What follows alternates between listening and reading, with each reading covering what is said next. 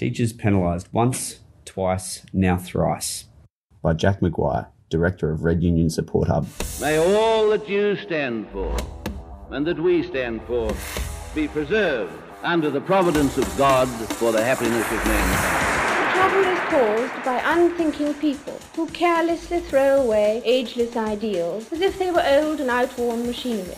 But it is the values of individual liberty, equality before the law, and the supremacy of people over the state to which we can always, with confidence, return as a powerful and uniting force. Australia is not a secular country, it is a free country. Recent communication from the Education Department show an intent to punish teachers for a third time by docking their pay. While the QTU has been notably silent on this issue, the TPAQ launched into action arguing on all major mainstream media platforms the moral issues in punishing a person two and sometimes three times for the same offence. Our frontline professionals were unquestioningly the heavy lifters of the pandemic, while bureaucrats and white collar workers had the luxury of working from home during then unknown COVID conditions no vaccines, no PPE, and in some instances, not even hand sanitizer or soap in the bathrooms. Of course, the mainstream media and politicians expected teachers to turn up to work and keep working in these conditions. This while they shut down Parliament and media headquarters to protect themselves, because after all, we may be all in this together, but some animals are more equal than others. Without complaint, teachers underwent the mammoth task of rewriting an entirely new remote curriculum. All while, I might add, remote curriculum content already existed, had been used for decades, and was considered good enough for our bush kids, School of the Air. This, of course, was not provided to teachers despite requests from TPAQ for reasons known only to the government. Despite TPAQ pleas, the department was afraid sharing the, that, that content, they would lose their intellectual property. Fast forward to the invention and provisional approvals of the new jabs.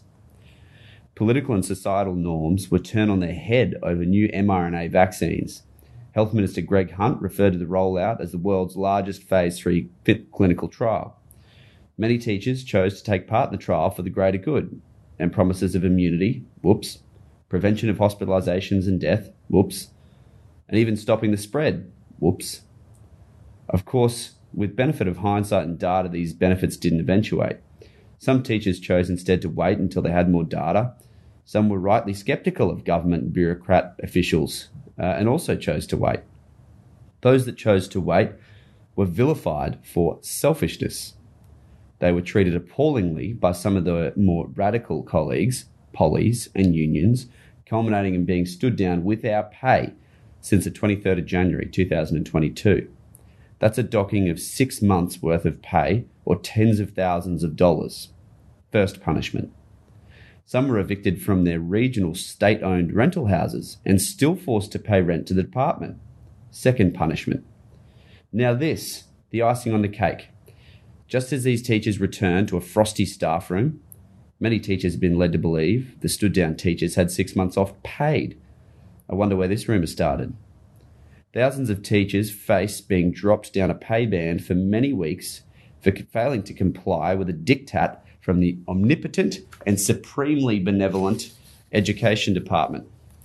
Teachers again face the prospect of losing hundreds of dollars. How many times must they be punished? Are they right to fear that further punishment could be down the line? In Australia, you cannot be punished for the same uh, crime twice. This government is attempting a third. When questioned, Grace Grace said they're lucky they weren't sacked.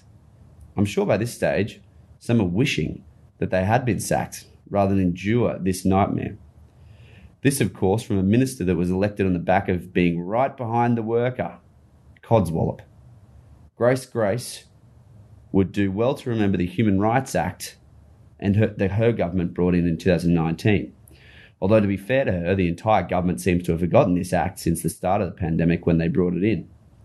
Section 34 of the Human Rights Act 2019 states that a person must not be tried or punished more than once for an offence in relation uh, to which that person has already been finally convicted or acquitted in accordance with the law. The TPAQ team are currently exploring options to rebuff the government uh, by filing actions in the Human Rights Commission. Further, teachers may apply to the QIRC, the Queensland Industrial Relations Commission, for a public service appeal fairness review. Although the Commission have already shown a penchant for vindictiveness towards those they perceive as anti vaxxers, TPAQ members can rest assured that their union will leave no member behind and will fight every last avenue until justice prevails for members, like a good union should why a teacher would remain in the QTU while the TPAQ has quite clearly been active on many fronts during and post pandemic defeatsment. What more do these committed TPAQ officials need to do? Today, we need a special kind of courage. Not the kind needed in battle, but the kind which makes us stand up for everything that we know is right, everything that is true and honest. We need the kind of courage that can withstand the subtle corruption of the cynic, so that we can show the world that we are not afraid of the future.